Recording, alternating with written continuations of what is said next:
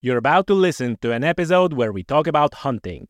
So you might be interested in my free guide on how to get started in deer hunting in Ireland. To get it, go to deerhunting.ie or click on the link in the show notes. From this guide, you will learn how to get a deer hunting license, obtain a firearm certificate, and get permission to hunt deer on a chosen piece of land. Everything is explained in simple language and in easy to follow steps. Get my free guide on how to get started in deer hunting in Ireland. Simply go to deerhunting.ie or click on the link in the show notes. This is Tommy's Outdoors 94, tommysoutdoors.com. Ever since I started a podcast, I wanted to record an episode about hunting in Africa. Uh, I know I knew I want to talk about hunting and fishing, uh, about the wildlife, and I knew that hunting in Africa is on the bucket list for many hunters. Well, so that day is today, and our guest is Steve Scott. Steve is a veteran hunter, and he's also a host and producer of uh, hunting TV series, Safari Hunter's Journal, Steve Scott's Outdoor Guide. And I'm to leave the links in a description of the show. Uh, obviously, uh, Steve is on all social media platforms, but I would especially encourage you to check out his Instagram page. That's Steve Scott TV. That's triple T in the end, because there's a lot of very aesthetically pleasing photos, but also the descriptions under those photos. You can learn a lot about hunting and how hunting contributes to conservation and how hunting contributes to local economy. Um, so yeah, I'm not going to be dragging this uh, introduction any longer. Just a mandatory reminder that if you listen to the audio version of this podcast, it is also available on YouTube on Tommy's Outdoors YouTube channel, where you can see me and Scott talking. And if you're watching that on YouTube, then obviously uh, podcast is available on any and all podcast platforms. And so now, ladies and gentlemen, without any further ado, African Big Game with Steve Scott.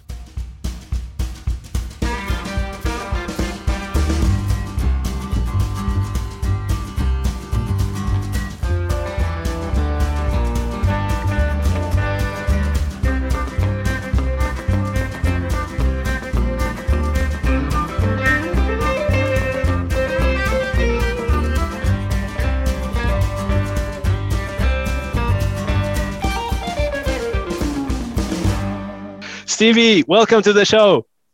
Thanks, Tommy. It's a pleasure to be here. It's great to have you here. Uh, we were talking before I hit the record button that this is like uh, probably three years in the making, this podcast, but we finally we're finally here. Schedule, um, schedule. absolutely. Um, Stevie, you are so many things. You do so many things, and you're a member of so many organizations. Um, so I would like you to introduce yourself for our listeners and our viewers, but I would ask you a question as a kind of to tease out that introduction. And the question would be how do you really first and foremost you identify yourself as a hunter or you identify yourself as a journalist or as a media producer? What would be that one thing that you would say like I'm a I'm a hunter. And everything that I have done thereafter is a result of me being a hunter. If I didn't have that fire that my grandfather and my father instilled in me, I wouldn't be doing any of this because, frankly, the production side isn't a great deal of fun because there's a lot of work on the back end, but even in the field, you know, you've got two to three times the amount of noise and scent and visual to to disrupt the hunt. And i have to be certain that you know the camera's in the right place and everybody's got the shot and everybody's on the same animal instead of just going out and like that one? Okay. So uh, the, the the production has been a wonderful turn in my life and i'm really blessed to be able to do that. But it all came from the fact I'm a hunter. right. So that's a that's a that's a quite you you haven't you haven't thought about this too long. It's, it was very clear it was very clear to you very clear to you. So what else you do? You're you're a member of many organizations many hunting organizations and and you're also writing for journals and you're producing uh, safari's hunters journal tv show. Well yes um, it's it's kind of eclectic. Um, I, i'm also an attorney I don't really practice, although I'm licensed.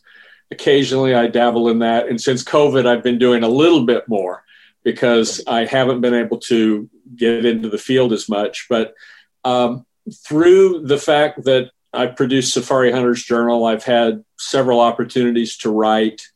Um, I, I, do some commentary uh, based on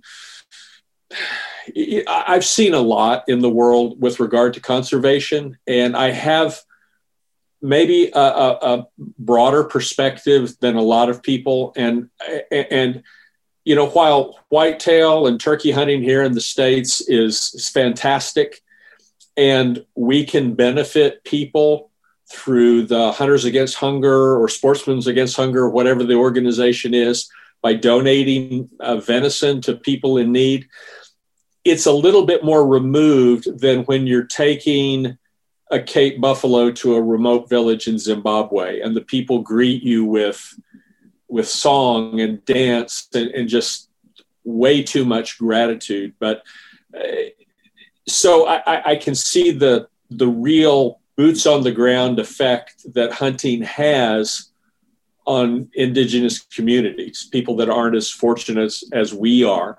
And you know, that is a perspective that guides what I do because, as I'm sure you are, I get attacked by anti hunters every day. And, you know, I, am tired of saying the same things because what I'll get is a troll who will come on, well, how could you kill a beautiful animal like that? Well, you know, go read, you know, the last 19 posts that I have because that'll explain in, in, that period, that'll explain why I do what I do. But you get this randomness and, and they want to direct something at you and, and, and that's just, that's just the way it is. But uh, I, I, am able to, from a, an academic perspective, not necessarily convince you, but I can put forth an argument that can't be refuted because the great thing about hunting today in the modern world, sustainable use sport hunting, it cannot be refuted because hunting benefits wildlife in a seven and a half billion person world. And anybody that says it doesn't is either uninformed or lying. And these people that are so adamant about hunting being bad, at the very root of it, they're emotional about it. And I cannot overcome their emotion that they are so sad to see this white-tailed deer die. And yet they eat food. And when you eat food, even if you're a vegetarian, you've killed thousands of creatures for that farmer to be able to create the soy that goes into your tofu that you can be righteously indignant about that you're so much better than me. And, you know, nobody's going to listen to that because they're too busy telling me that I'm a jerk, you know? And yeah. So you just move on.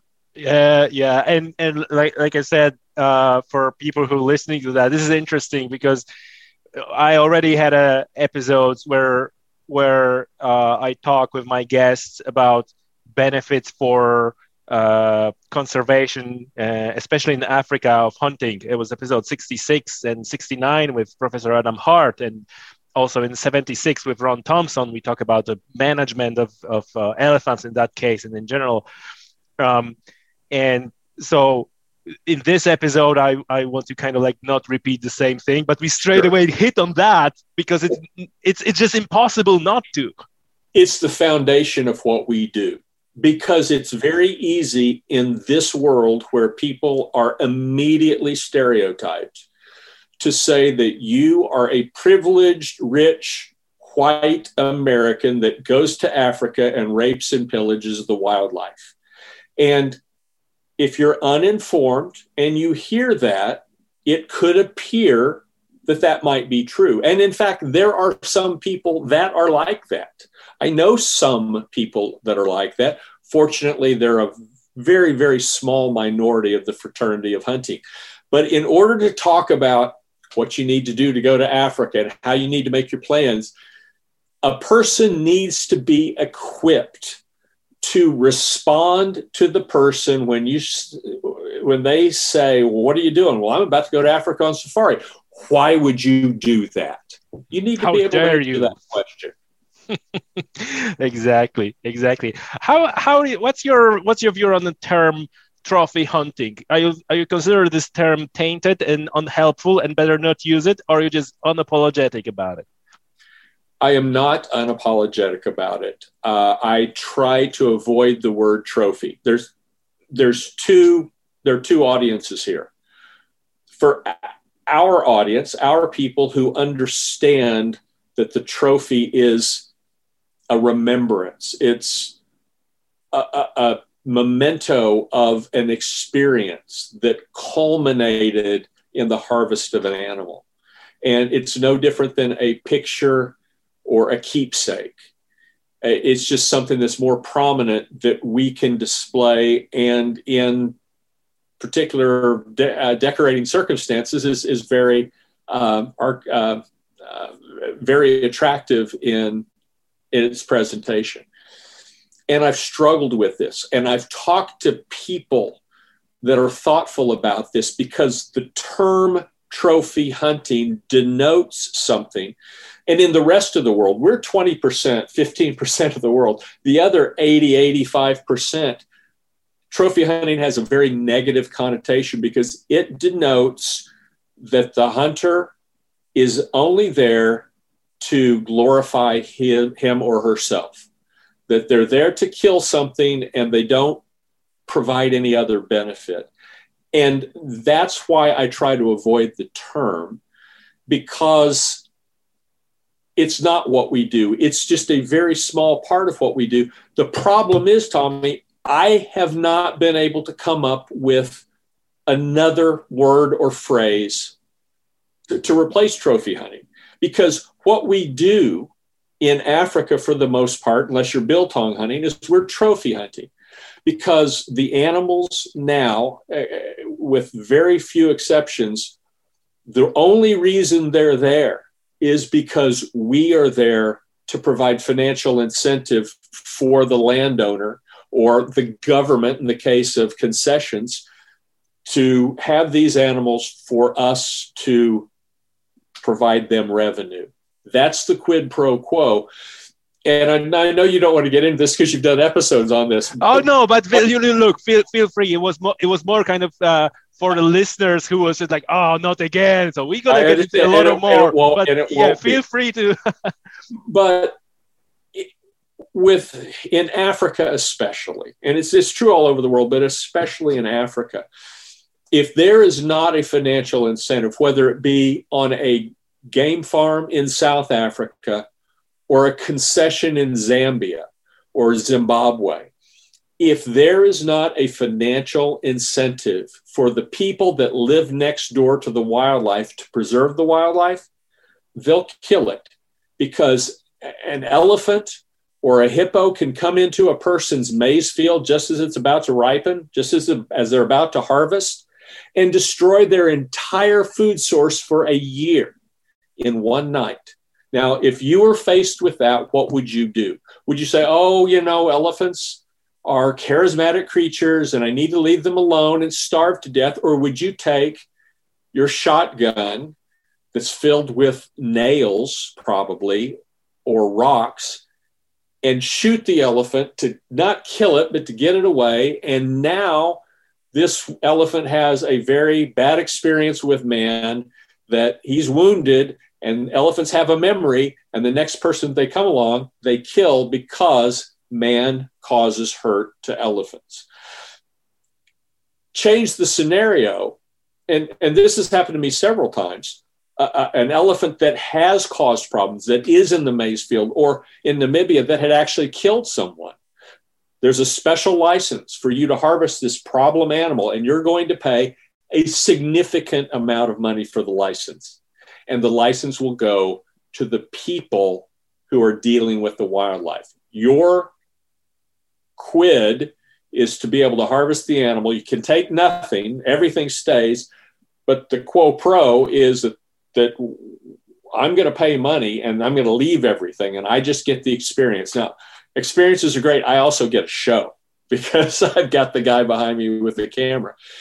But you cannot ask a person that has to share their environment with dangerous wildlife to be hands off about, about it because this is literally life or death with crocs, with hippos, with elephants for sure, to a lesser extent, lions and rhino, and, and certainly buffalo are in that mix.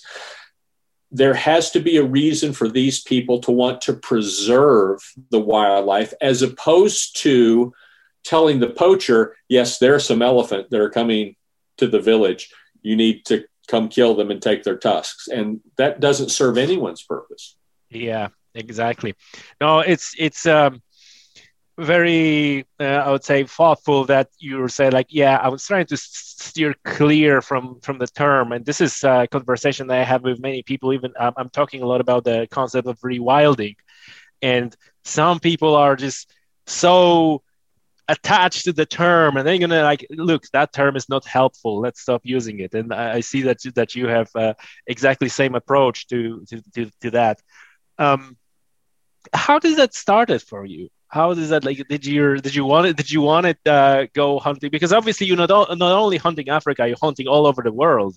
Yes. So yeah. I, I wonder you know how how does it start? Was it passion? You always want to do that? You see like a you know read the book or or how? No the, the, this is not a, an intuitive thing. It's it's not difficult but it's not like okay i want to be a television hunter.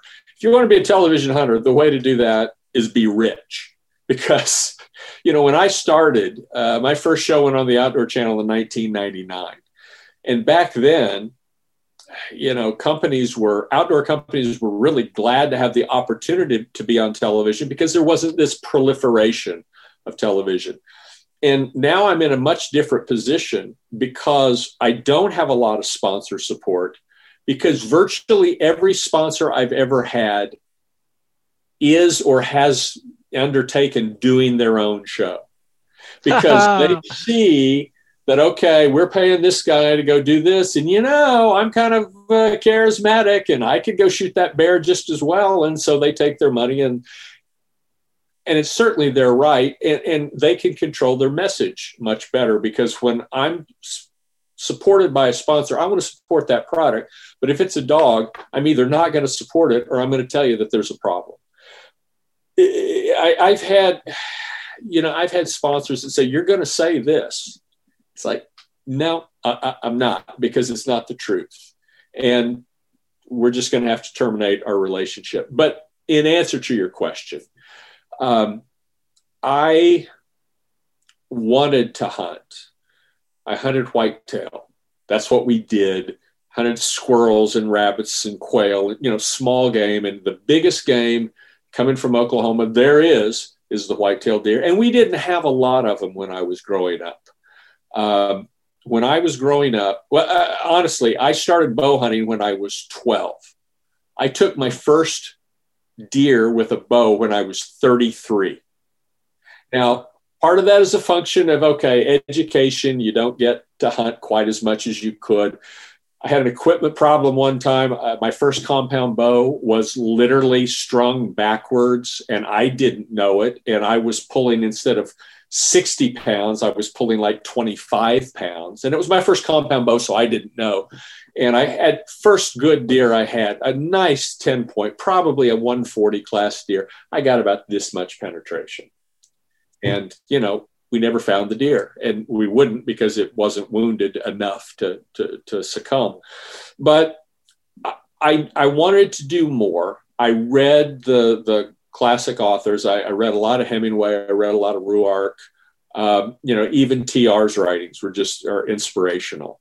And I wanted to go to Africa because Africa is the mecca of hunting. Now, there are people, sheep hunters, that will argue. And certainly there are some sheep that are a very, very difficult hunt. And on a scale of difficulty, they're at the top. They're also at the top financially. and, you know, um, you know, a struggling lawyer from Oklahoma is not going to be able to do an argali uh, very often in his life. But Africa was more attainable. So I was in a gun store and there was a 375 H&H Magnum that was a Winchester Model 70 with a fiberglass stock. And it was like $400. And the reason it was $400, a 375 in Oklahoma doesn't sell very well, at least not in the 90s.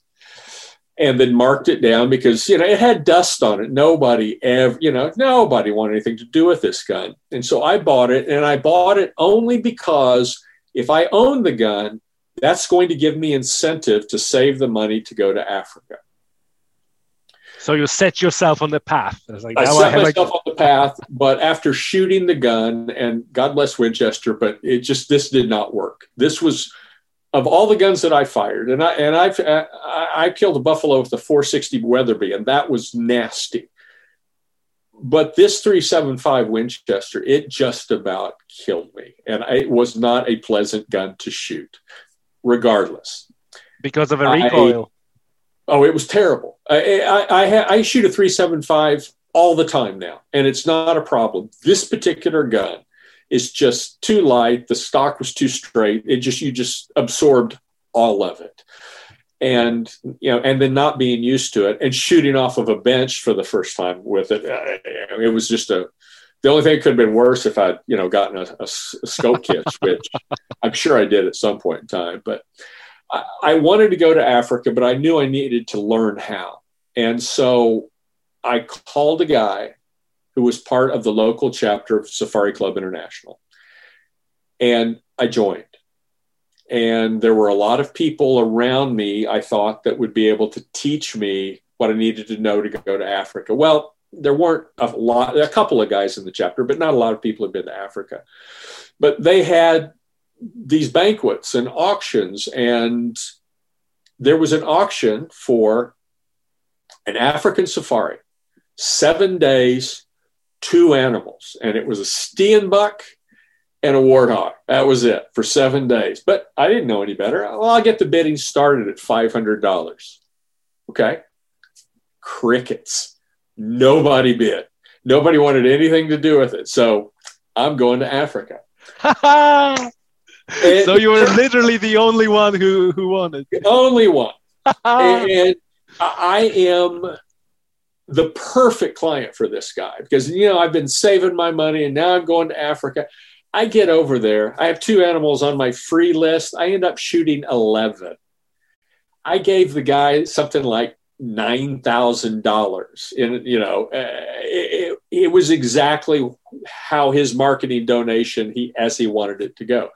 I didn't know but i had a great hunt and i wanted to go back sometime. So fast forward a year next year same thing except this hunt has five animals in it.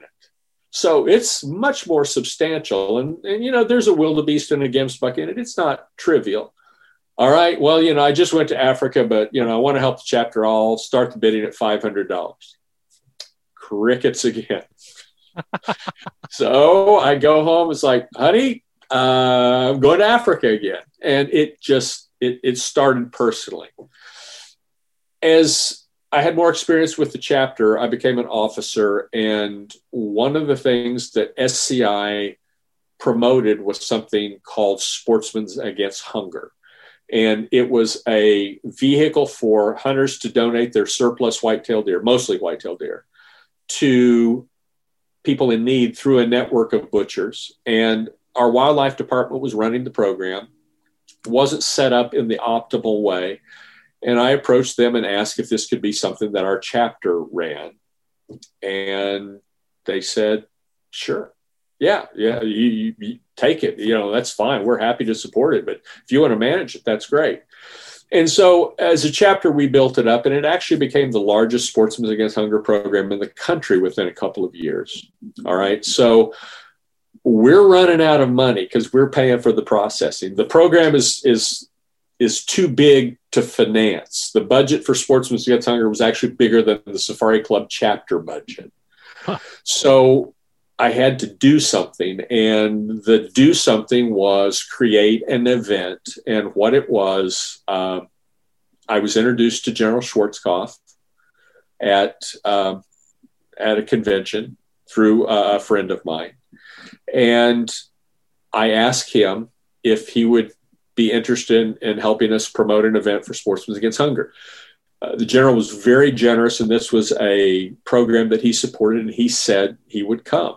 So we built a celebrity sporting clay shoot and banquet around General Schwarzkopf. And the governor came, and congressman came, and a senator came and Barry Switzer came and a bunch of professional athletes and one of the Mandrell sisters. It got to, it was a pretty big event and we raised a ton of money. But before that, we had to promote the event because it had never been done before. Nobody knew about it. So there was a station, a television station I'm finally answering your question. There's a television station in Oklahoma City, a, a what we used to call a UHF station. It, it was you know a higher channel uh, that had was owned by a, uh, a building supply company, electrical, plumbing, that type of thing, and they were very very successful. And the owner would get cooperative advertising money from the different lines that he represented. He had so much money for this, he bought a television station. And the only thing that was on this television station was Southern gospel music because he liked Southern gospel music. Except on Saturday afternoon, there was local outdoor TV. And this is the 90s. And there was outdoor TV on TNN, and nobody had heard of the outdoor channel it was there, but nobody had heard of it because all they were doing was gold prospecting at the time. So I went to the manager of the station and asked, could we run public service announcements about this program? And there was a gentleman uh, who lived close by that was a friend of mine named Ferguson Jenkins. Um, he was a Cy Young winner, I think in 71 or 72. He pitched for the Cubs and for the Rangers, and he's in the Hall of Fame. And, you know, he's a big deal. And Fergie said that he would do the commercials for us. And when I told the station manager this, he said, uh, not only will we run the commercials for you, we'll produce the commercials for you. Wow. So, you know, they promoted it. They did a great job. The thing was a sellout. We raised lots of money for the program and everything was good. And now I'd made a relationship with the television station. And a long story to shorten just a little bit. Uh, in my past life, I dealt with a lot of professional athletes. Uh, doing money management as, as an attorney. I, I was also a certified financial planner, and I was doing money management for professional athletes. And so I was able to get good guests. And uh, I was now the president of the Safari Club chapter. And I had places I could hunt. And they asked if I'd be interested in hosting a show that they would produce. It's like, well, yeah, because all I have to do is stand in front of the camera. And if any, if you've gotten anything from this interview so far is I can talk. Yeah, no doubt. So uh, some things happened. We got halfway through the season. Some things happened that didn't allow us to continue from their side, from the management side. And the guy I was working with said, "Look, not going to be able to do this anymore, but it's yours." And in that half of a season, the veil of ignorance over what it takes to do a television series was lifted. It's not intuitive, but now I knew what to do. And it's like, all right, I've been in practice for a long time. I've been doing the same thing for close to 20 years. Do you want to continue to do that the rest of your life, or do you want to hunt and fish for a living? that's a that's a simple answer. yeah, yeah. Uh, financially, it hasn't been the best move. I can tell you that, but my life experience has been good, and uh, that's how it started. And I look back at those first shows, and they were just awful, just awful, awful, awful. But the nice thing, Tommy, at that point in time, almost all television, except for the Realtrees and the Mossy Oaks of the world, almost all television was awful. I sent a pilot to the Outdoor Channel. They accepted it immediately, and I had a great run with them for for years and years and years.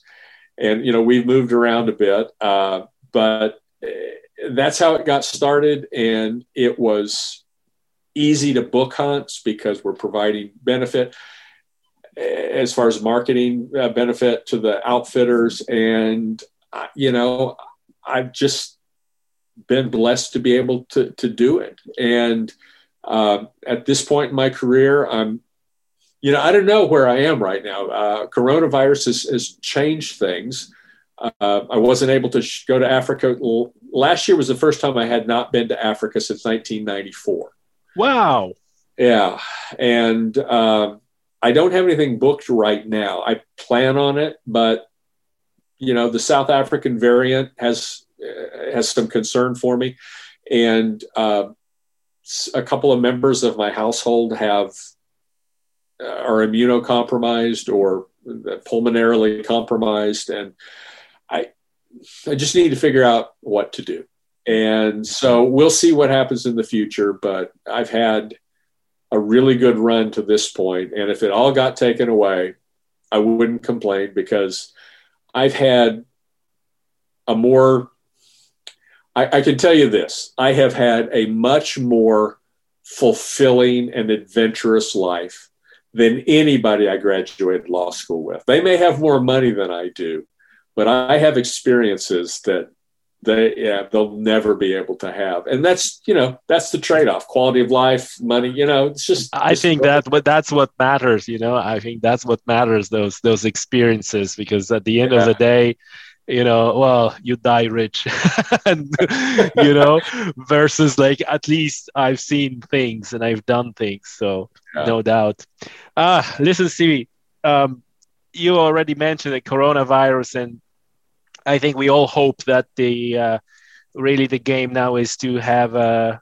you know fairly normal winter and then hopefully things gonna go back go back to you know roughly normal uh, I mean, like 2022. This is uh, just my personal opinion that we we still have to battle through this thing this year, and hopefully next year. So let's just you know go forward to the times where things are starts giving back to what it used to be, and let's talk about a passionate recreational hunter who loves hunting, loves hunting and fishing, and like you mentioned at the top of the show hunting Africa is this this mecca, is this like right? So they have on their bucket list go to Africa and you know do the hunt. So obviously I'm gonna you know follow up with questions, you know how to go about it, where to start, where to look for, what to look for, how to prepare, and so on and so forth. But I suppose the first question I have, like, is this really how to put it?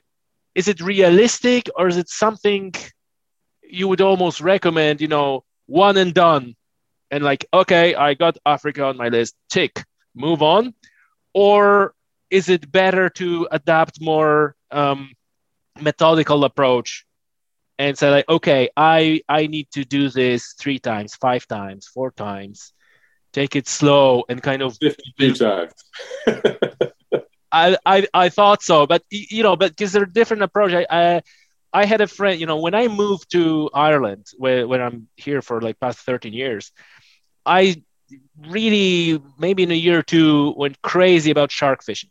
I was going shark fishing and I was doing, you know, way too many trips and I spent way too much money on the charter boats. And and obviously all my fishing buddies, I was like, yeah, go, you need to go, you know, shark fishing. And a lot of them was like, yeah, I caught one, thank you never doing it again. I was like, what? And so there are people who are legitimately, I presume, you know, will go to Africa, take the box. Yeah, I hunted Africa, and then they, you know, go back to what they used to be doing. So, yeah, I I, I, I understand. Let, let, me.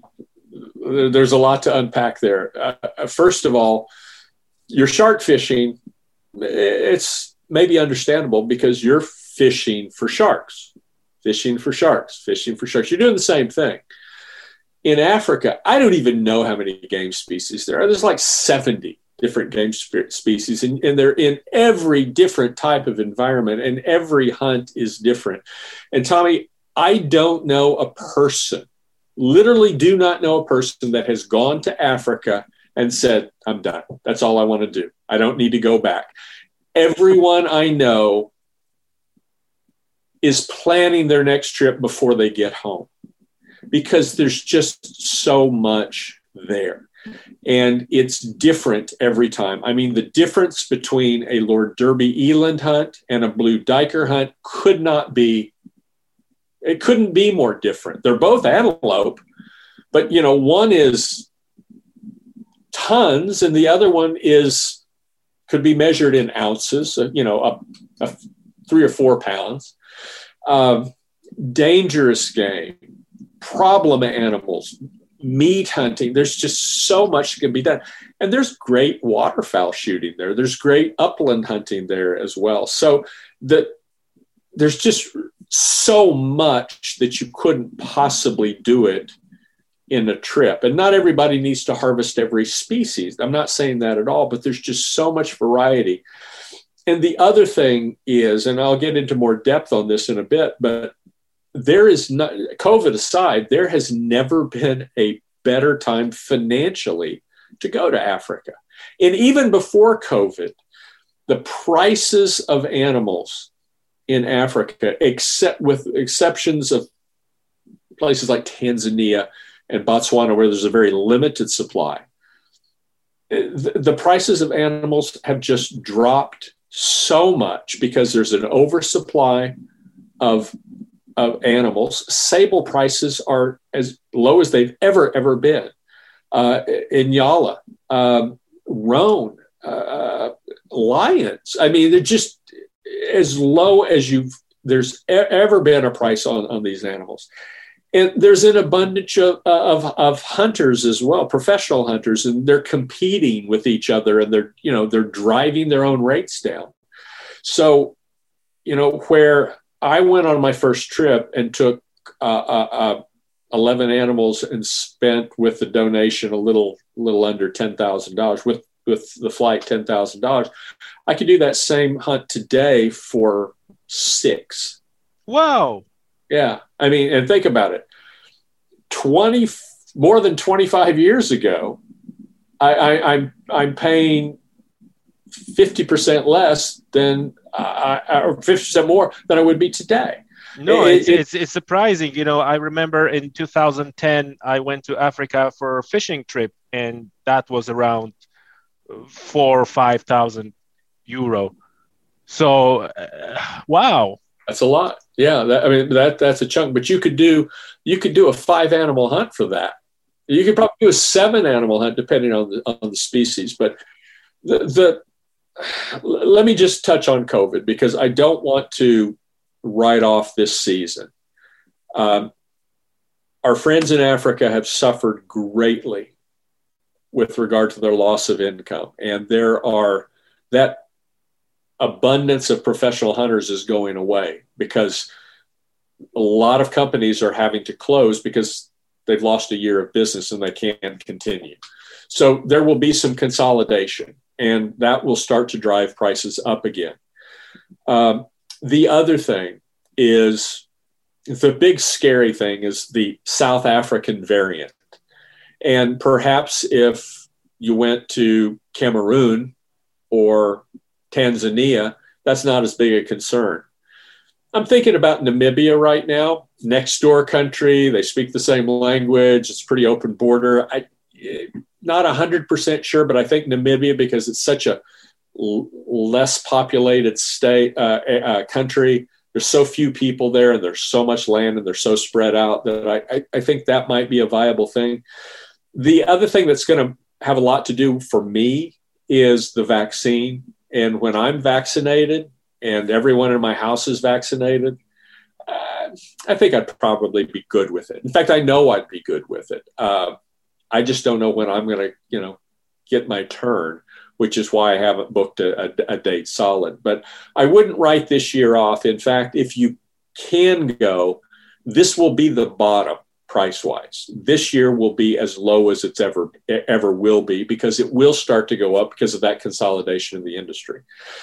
But the the thing that you you need to do and we can't do it is meet the people. To, to decide who you want to hunt with you need to meet them. And you go to a show to do that. And of course all the shows are canceled. Virtually all the all the national shows are canceled. And so uh, with the prohibition for South Africans coming to the States now, they're not even coming for marketing trips. Now, some others can and, and have. Uh, one friend of mine, they got here before the the the ban, and so they are here and marketing, you know, on a smaller basis and with house parties. But we have this thing called the internet, internet, where you know a guy in Ireland can talk to a guy in Oklahoma, and and we can speak like we're in the same room. You know, there, all of that is there.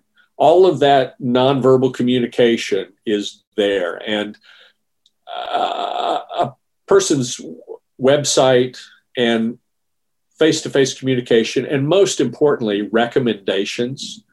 You know, everybody can give you a reference. Everybody can give you three references, but get 10 references from somebody and call eight, nine, and 10 and you'll know if the outfitter is going to do what he or she says they're going to do. So, how'd you know? How'd you going to know? Well, the references will tell you. I mean, is this is this an outfitter that does what they say they're going to do? What was the quality of the of the animal? What was the uh, quality of the living situation? What were the quarters like? What was the food like? I mean, I have had some of the worst food in the world in Africa. I've had some of the best food in the world in Africa. It depends on where you are, the circumstances, and the outfitter. Because some outfitters, you know, they have a very basic meal, and depending on what day it is, you know what you're going to be eating because they serve, you know, a rotation of five days or whatever it is. And some places there's they're Michelin starred chefs that are cooking just wonderful stuff and you never want to leave. And and game meat in Africa is especially good. Uh, there's nothing wrong with deer at all. Uh, it just doesn't compare to an eland. You know, an eland is a little bit above moose and elk. And, you know, I love elk and bison. Uh, eland is on top of that. But in fact, I shot an eland in Texas to bring it just for meat to bring it back so we could, we could eat it. But, um, finding out about those things. What are the what's the situation? You, you, you can find things out from on a on a macro level as well. What's the circumstance in the country? You know 10 years ago zimbabwe was a tough place to hunt because there was so much social unrest. And i hunted there twice within 45 days of their election. And we hunted close to the border because if we had problems we could we could get out. Um, but you know, I've had some experience, and I wouldn't send a person for the first trip to Zimbabwe in 2009. Okay, but um, South Africa, Namibia, that's usually the first place someone will go because it's extremely safe.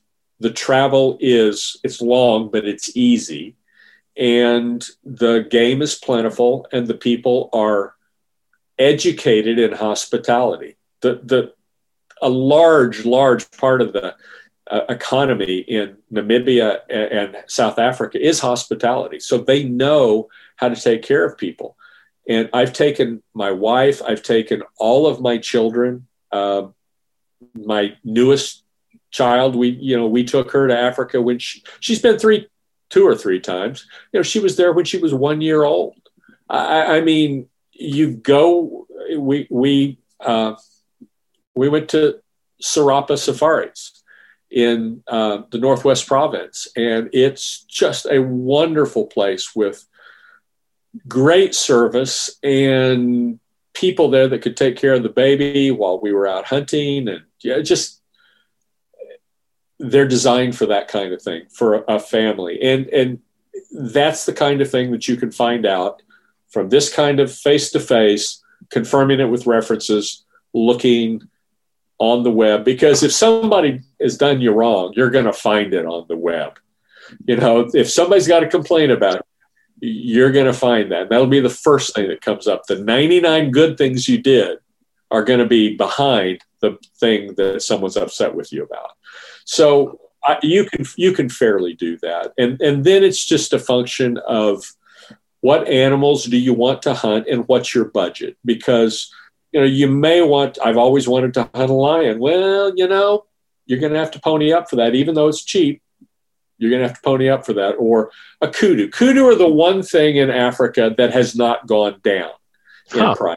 Kudu are more expensive and they are now really breaking them out by size.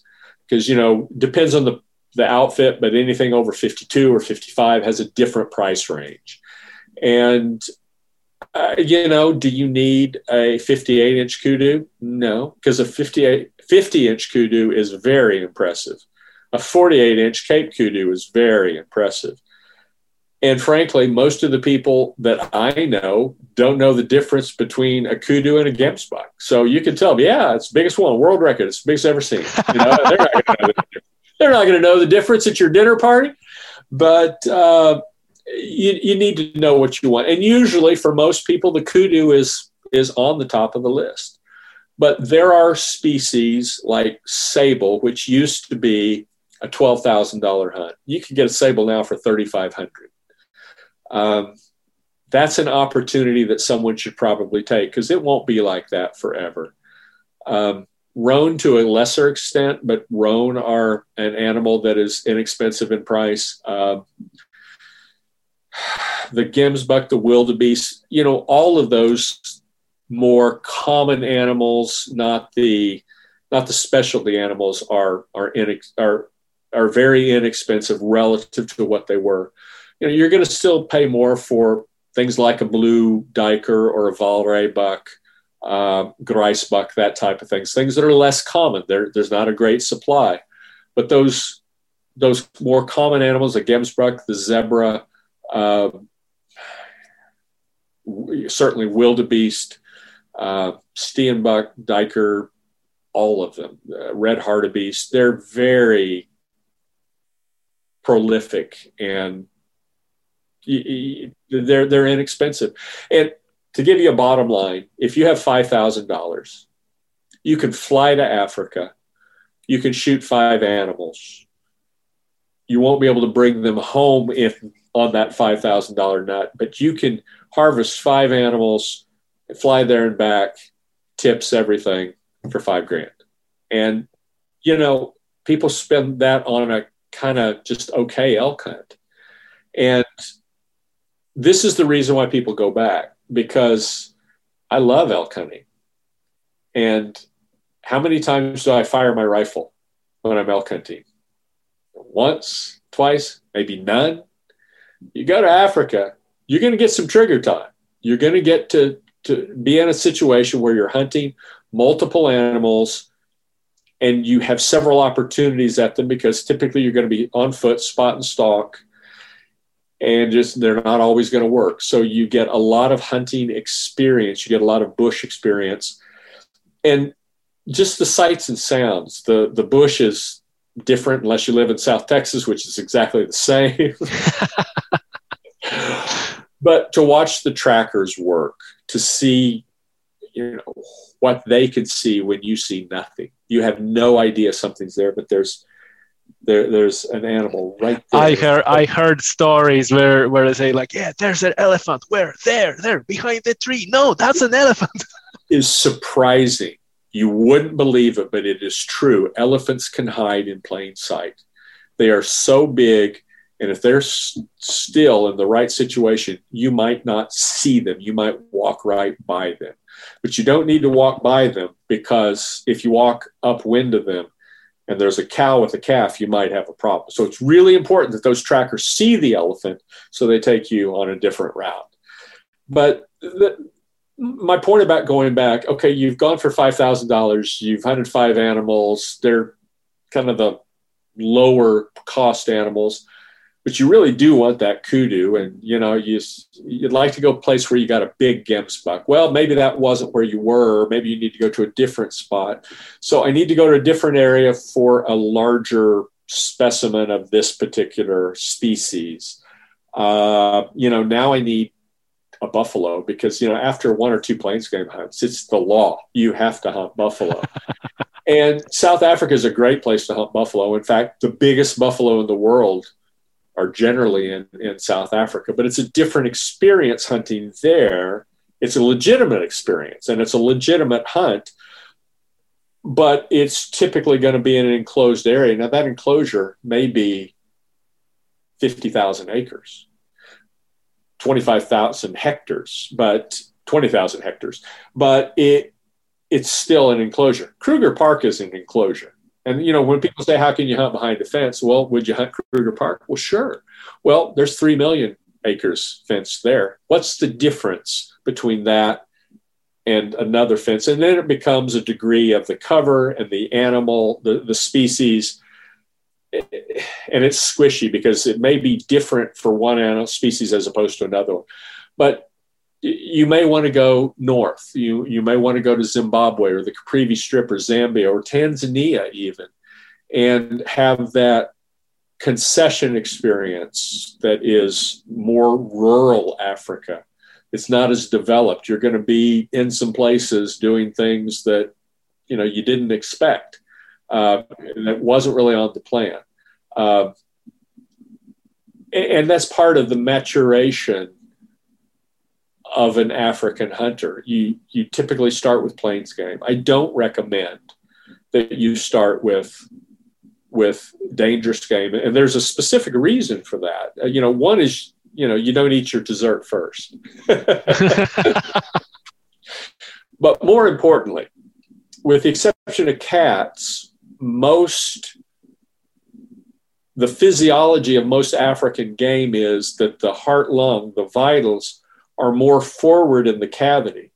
Where in North America, we are taught to shoot behind the shoulder because that's where the heart lungs of the elk and the moose and the deer, the white-tailed deer are.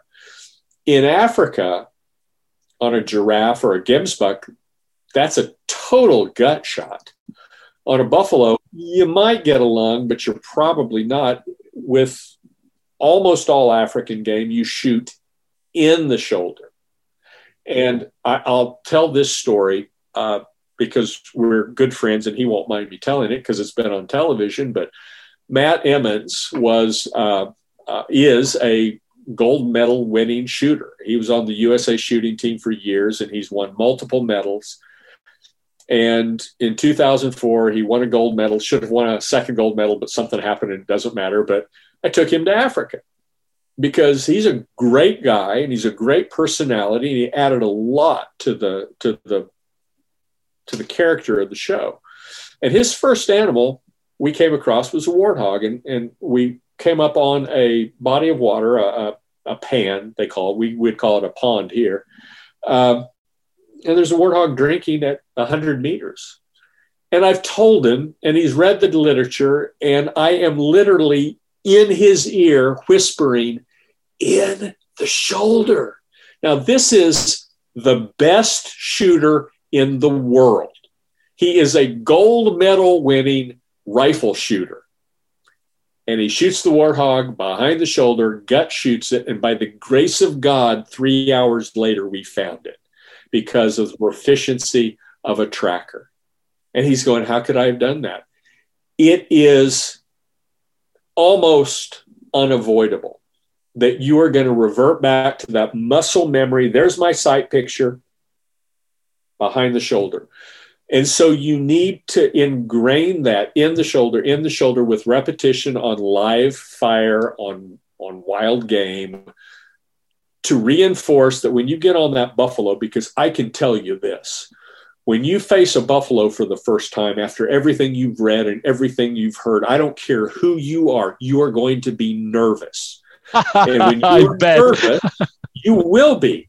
I was, everybody is. And when you are nervous, you do not do what's in your head, you do what is in your muscle memory. And I can't tell you how many people are like Matt Emmons, and their first animal or so, they shoot in the wrong place because that's the way they were taught. And they haven't broken that habit of shooting behind the shoulder. You need to start developing the habit of shooting in the right place on African game before you face a buffalo or other large game. Now, cats are a little different. I'll just tell you quickly that leopards and lions, their vitals are much further back, and you you do shoot behind the shoulder, maybe even a little farther back, depending on the animal, with a, a leopard or a lion. But everything else, it's in the shoulder. I'd like to recommend the Hunter Conservationist podcast. It's a show that offers nuanced discussions about wildlife science, conservation, and responsible hunting in Canada. This podcast shares similar themes, so if you enjoy my show, I'm confident you'll also appreciate the Hunter Conservationist podcast. You can find it on the same platform you're currently using for listening. In addition, you can visit thehunterconservationist.com or simply click on the link in the show notes. That's very interesting. That's very interesting. And you're right. Yes. Yeah. I was exactly thinking when you were saying the story that, you know, he probably done, like you said, muscle memory. It's almost, you always, you always, uh, see, Stevie, I have a, I have a, a question. It's maybe good time now to ask that question. And I presume that this is with relation to hunting a uh, dangerous game where the, the professional hunter, the PH, is also shooting an animal how how uh, you you say like no, no. because th- this is what I so I tell you what I heard or or or or, or seen or, or read that the hunt the assumption is that the hunter who comes from America or Europe or whatever they probably don't know what they're doing. Their their heart is pumping and they're like you know like in a bubble. And I I can relate to that because I know when I hook up into my first barracuda it was like uh, and then i was just just disgusted with myself. How could i behave that way? I'm an experienced angler. And that moment everything went through the window. So i understand. And that's why especially when you're hunting like buffalo you have a the ph is with you and they're actually shooting as well the animal. So to some extent the guy who goes shooting they go can go like oh and shoot like oh like into the air, but the animal will be dead because they have the you know person who essentially knows what they're doing. Is that how it works? Is is it, no? Wonder your no. comments on that. It, it, it's not. Now, I, I, I it, it can be, it, it can be, and there are there are people of great means that buy a Holland and Holland double in 470 Nitro Express that they've never shot before that traveled to Botswana in the old older days, and they want to hunt an elephant. And in that circumstance, the guy that has never hunted before that starts climbing Mount Everest as opposed to you know hiking in the hills first there's a really good chance that if the hunter wounds the animal not shoots in the air, but if he wounds it, and the PH is going to know instantly, the PH will shoot the animal on a follow up shot. Now, the hunter client may have said, I don't want you to shoot, I want this to be mine, but the ethics take over. If the animal is wounded, the hunter will shoot. But that doesn't happen with normal people. What happens with normal people like you and I? You go on the hunt and, and the guy's going to know, or woman, because there are uh, a fair number of professional hunters that are females now. But uh, the professional hunter is going to know how much experience you have. And if you've hunted a lot, that counts for a great deal. If you've hunted Africa a lot, that counts even more because there's more of the nuance that you understand. And you have a talk with the PH that, all right, do you want me to fire after you've shot? Yes or no? And that's if the guy's comfortable with you.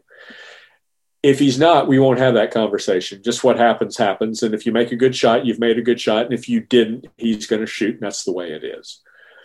But if you have that conversation, you're well within your right to say, no, I don't want you to shoot. And he won't unless he has to.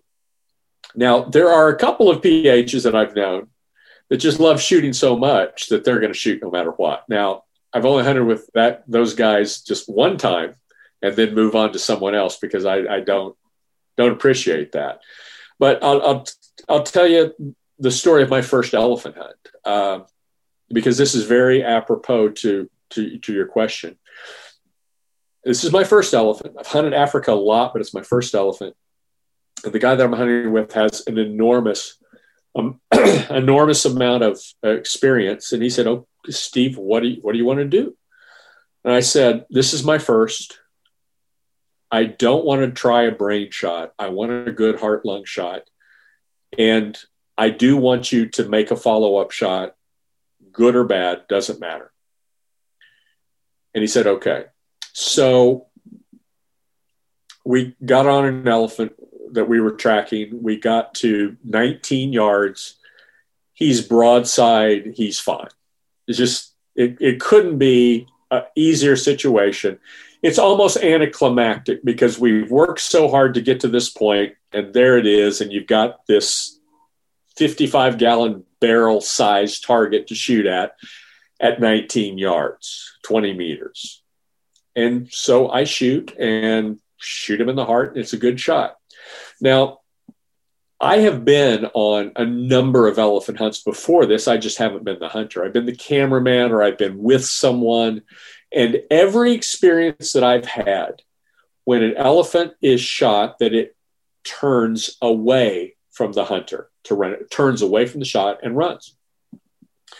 So I shoot and the elephant starts to turn, but he's turning towards me. Now, do you know how they say when you're in a car accident, time slows down and you're able to see a lot of different things? I truly believe that when the brain is under stress, that you know we're supposed supposedly only use 10% of our brain but when we're in a stressful situation, and I've had this happen to me two or three times, so I, I, I I'm not just making conjecture. I think this is really true. That when you're under stress, the rest of your brain kicks in, and you're able to consider several different things at the same time because you can think so fast in relation to how things are actually moving, they do look like they're moving slowly. So as this elephant started to turn towards us and hadn't even turned towards us yet, I'm realizing that this elephant's going to charge. Now, he wasn't, but in my mind, every elephant turns away. So if he's turning towards me, he's going to charge, and he's only 19 yards away. And I have a, a Blaser, straight pull Blaser, and it is fast, fast, fast, fast, fast. So I make a good shot. He starts to turn. My brain kicks in. I slide that cartridge out, the brass out. I put a fresh cartridge in. I start to pull the gun up and I pull the trigger before it ever hits my shoulder because that elephant's going to charge. And it wasn't charging, it was just turning. And in this charging brain shot in my mind, I shot it in the tusk and knocked about two pounds of ivory out of it. Now, the PH sees what's going on. It's like, okay, this guy screwed up. He made a good shot, but now he screwed up. Well, he dots it, it's done, it's done. Now, who killed the elephant? He killed the elephant. I would have killed the elephant. My shot was good. And the rule is in Africa whoever draws first blood, that's whose it is. So, you know, if you shoot a buffalo and your buddy somewhere else, the buffalo runs by and he kills it, it's still yours. That's the protocol, that's the custom. But you you won't have a good PH will not interfere if he doesn't need to, and he will if he needs to. If I had left well enough alone, that bull would have turned and run away and died within a minute. But I didn't because I wasn't experienced And I, you know, this is gets back to why you don't shoot buffalo on your first safari.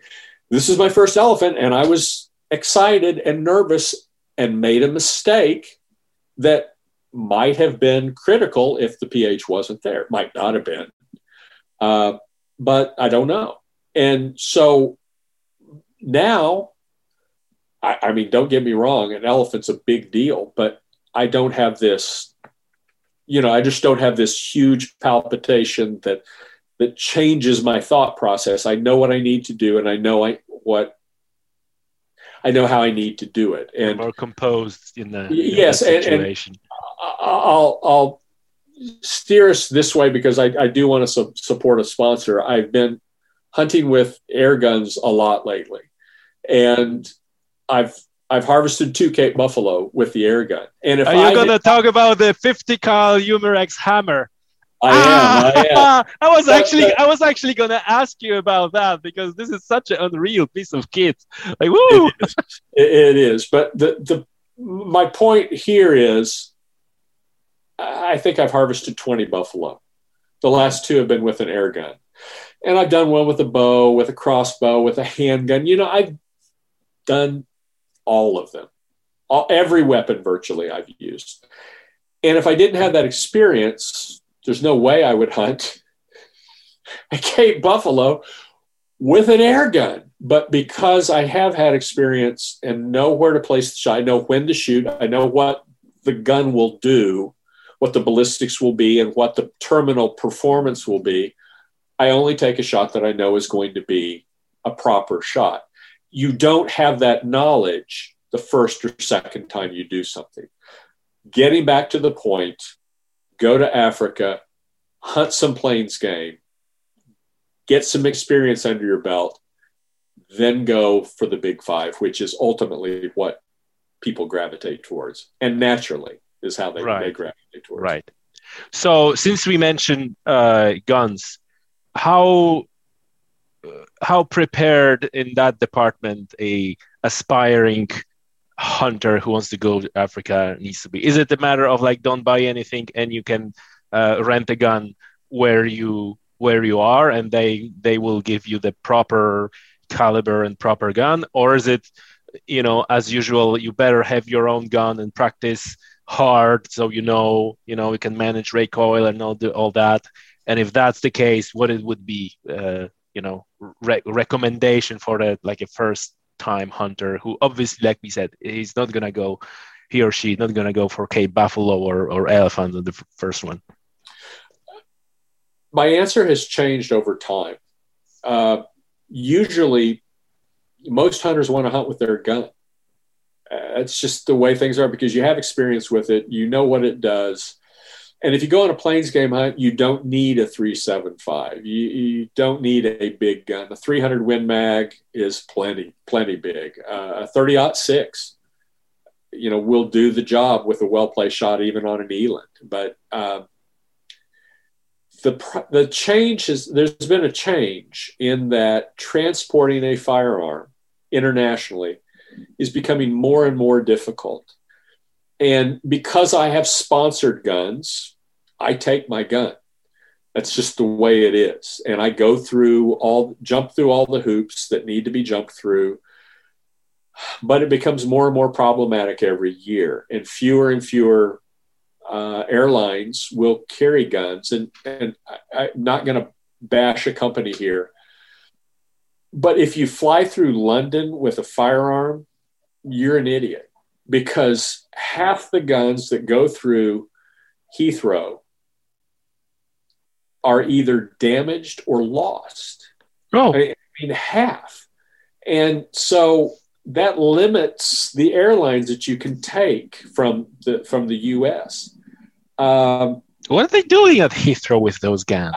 You know, there's there was a. Uh, but I heard stories. You're right. It's been several. It's been three or four years ago, but they found like in a storeroom, hundreds of rifles, cased rifles.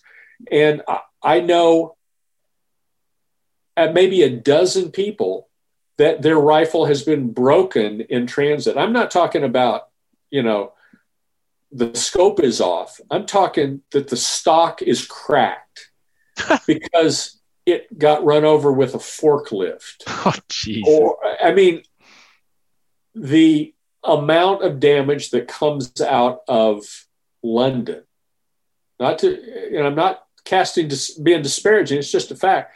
The amount of damaged firearms that come out of London is so great in proportion to where they come out everywhere else, the amount of damage.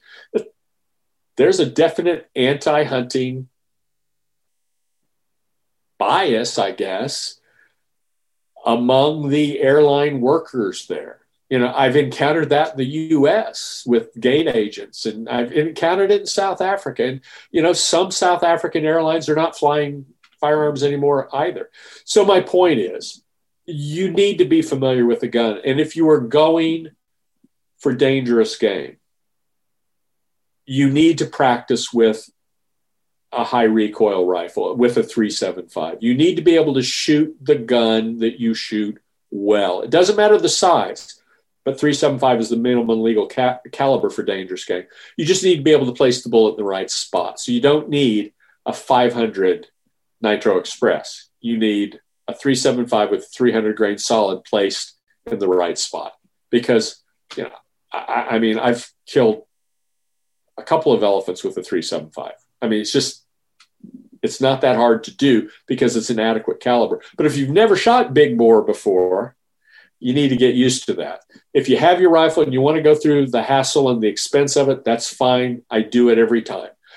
But today, because of the difficulty, it is easier to pack your bag, fly to Africa, rent a firearm, buy bullets, it's much cheaper. It's it may not be cheaper, but it's certainly much easier. And you've got a whole other bag there that you can carry, as opposed to that being your second carry or check bag. And uh, you know, if I wasn't hunting with a sponsored weapon, I'd be using what the PH has. Because if you're a hunter, and I don't mean a new hunter, but I, if you're an experienced hunter, a rifle's a rifle, man. I mean, you look through, you know where it, you, you shoot it, so you know where it's what the ballistics are, where it's going to hit, and you look through the scope or set up the iron sight, and you squeeze the trigger. You don't jerk the trigger, and you work the bolt. I mean, it's what we do. So uh, it's weighing the factors. It's starting to tip in the way of yeah. at the gun. That's that's very interesting. Um, listen, uh, we're we're we uh, slowly but surely will be coming to an end of this show. But I have a couple of uh, uh specific questions that I, that I wanted to ask. Um, first off is about first one is about hunting alligator crocodiles crocodiles. Uh-huh. So the question has always uh, make me wonder when you shoot crocodile, you shoot it in the skull, you shoot it in the brain, right? Because otherwise it will go. Or at the base of the skull and the C1 vertebrae. Those are the two shots. Yes. So, so you, you may be already asking, uh, answering my question. So, but th- then again, the the trophy, what you get after that is a skull.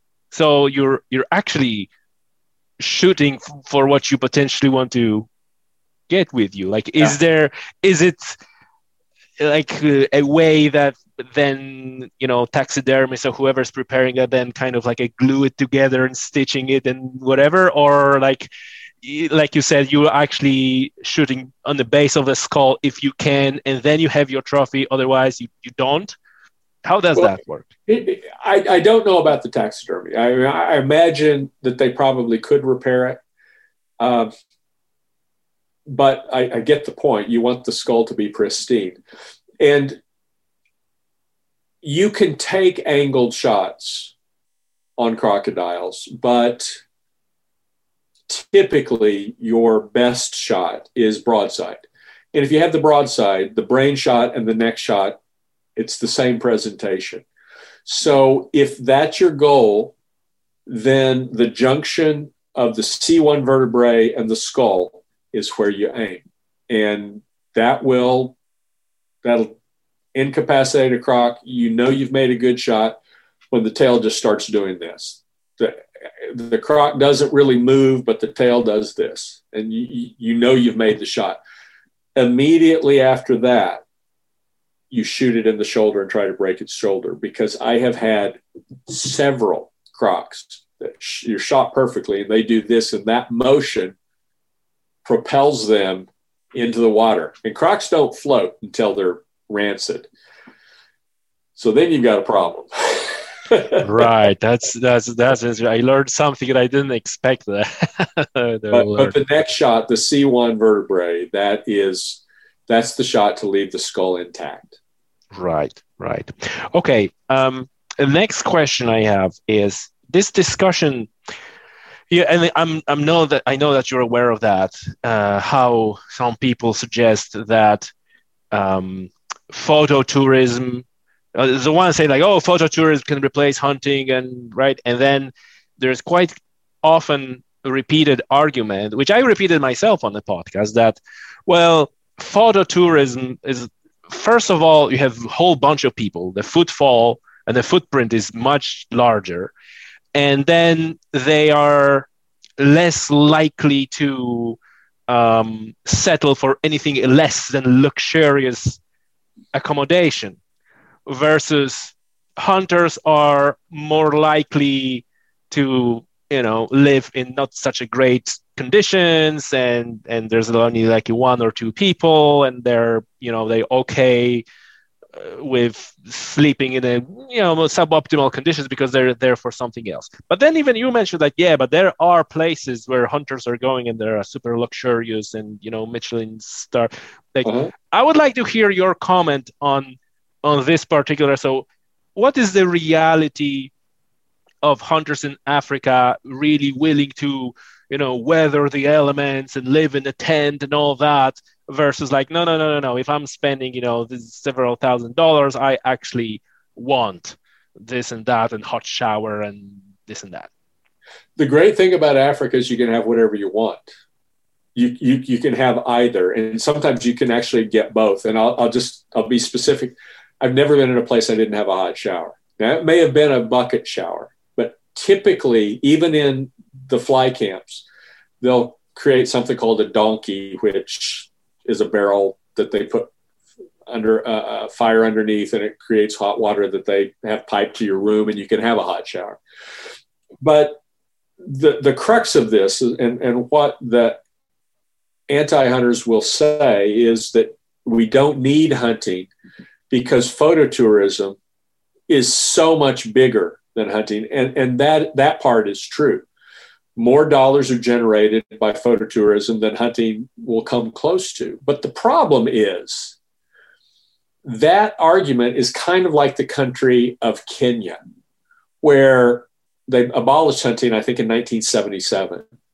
And they have game in their national parks. Everywhere else, not so much, because there's nobody there to keep the poachers away. There's nobody that has a financial interest in that wildlife. And you can go to places like Kruger or Etosha or Okavango, and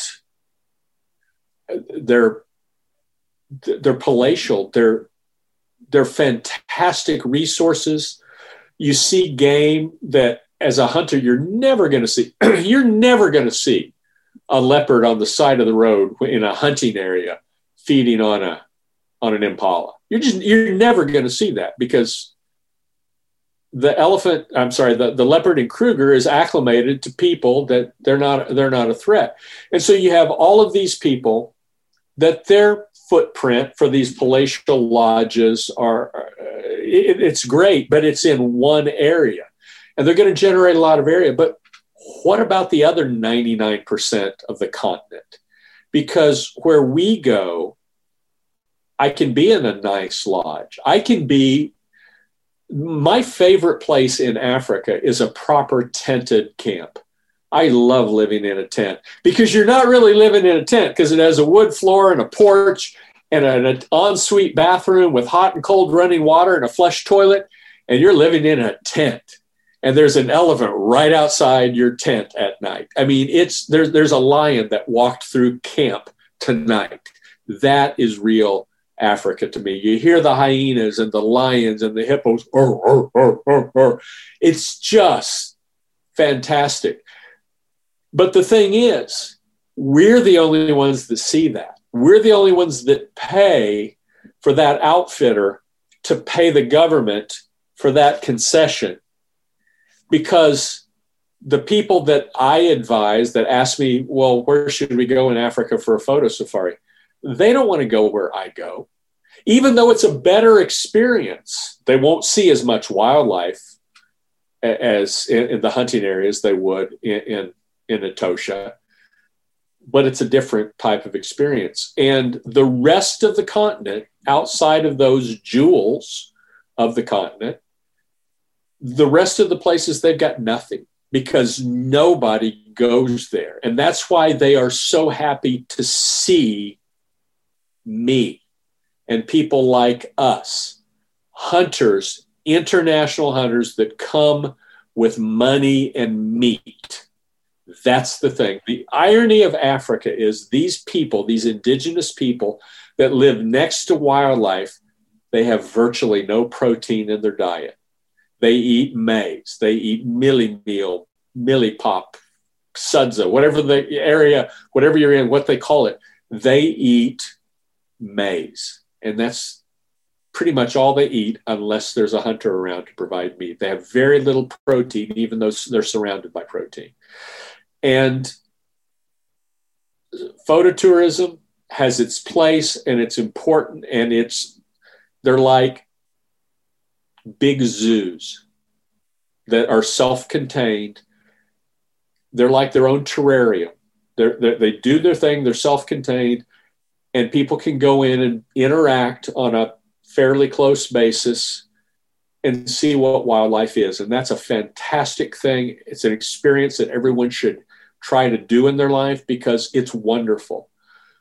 But following an elephant track or a herd of buffalo through the jesse in an area when you come home, there's no lights. And here's the other thing, Tommy there's no lights. And you go out and you see stars like you can't imagine there's ever been. I was I was moved to tears the first time I saw that because it's like you're the you're Adam. It's Adam and God, and and and that's all there is. It's this is just the way life used to be. This is the way the world used to be, and they don't get that in Kruger Park. They get something close, but they don't get what we get. We get the real experience interacting with the animals, and we get the benefit of that endeavor benefiting people and wildlife.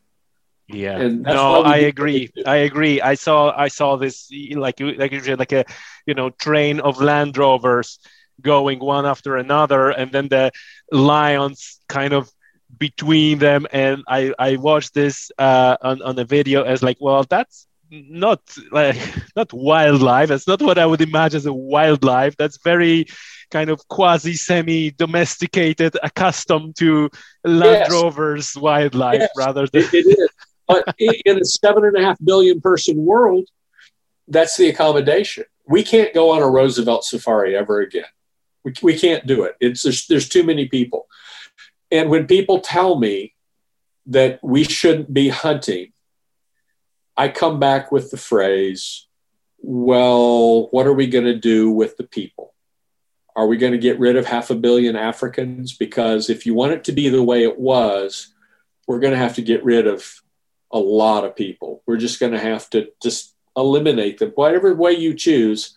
In order for the wildebeest to do what they used to do in Botswana, we're going to have to kill a lot of people. And that's just, it's just the accommodation we make. It's where we are in the world that we're in. And it's a good accommodation. I'd rather be have that photo of the lions feeding on whatever with a, a Range or a Land Cruiser in the background than not have it at all. You know, I, than not to have seen the the lion. But I prefer to work to get close to the animal, to see it in its habitat, and be in its own backyard without it knowing I'm there. And then I make the decision is this an animal that's worthy of a harvest? Is it older? Is it past its prime? Is it what would benefit the herd? And then I make the decision. They're doing that now with lions in Tanzania and Zambia. You can't shoot a lion that's under six years old.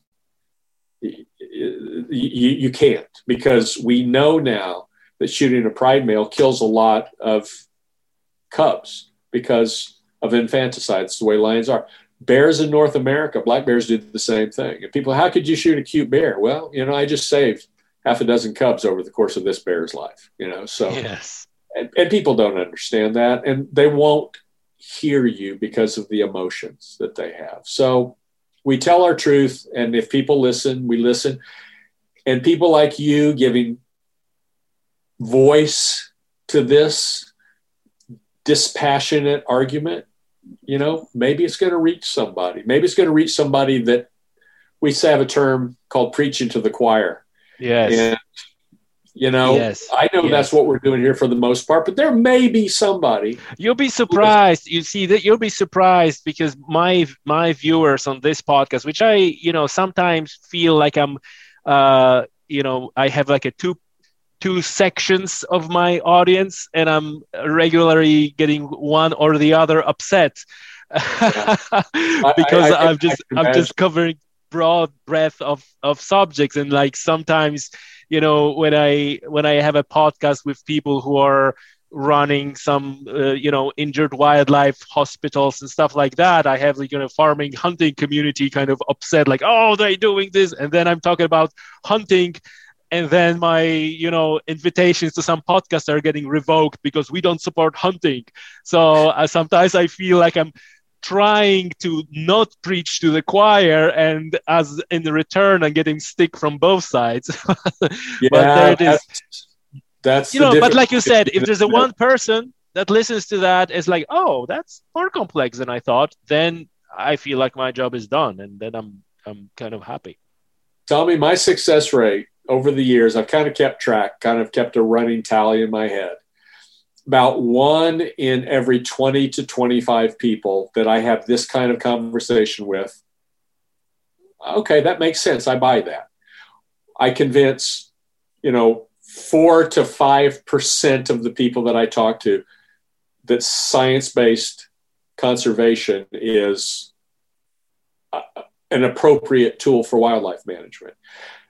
Most of the people 95% 96% of the people they never want to hear it. They, they, they do not want to hear you. And i know we're running out of time but you know i've i've oh it depends whatever how much time you have. I'm, uh, I'm good. Dallas Safari Club, Houston Safari Club, they have protesters that are out in front of the convention, you know, protesting, you know, it's not your wildlife to kill all that. And I love engaging those people. And I don't do it on a I saw a- your I saw your post on Instagram. I saw your post you know the thing that particular woman right there you could see in her mind as we were talking she you could see that there was self-doubt and there's a, a young man behind him and he started asking me questions. He was asking me thoughtful questions because he's been fed this line of you know hunters are bad and these people are bloodthirsty and we can't have these kind of people in a modern society. It's just not right.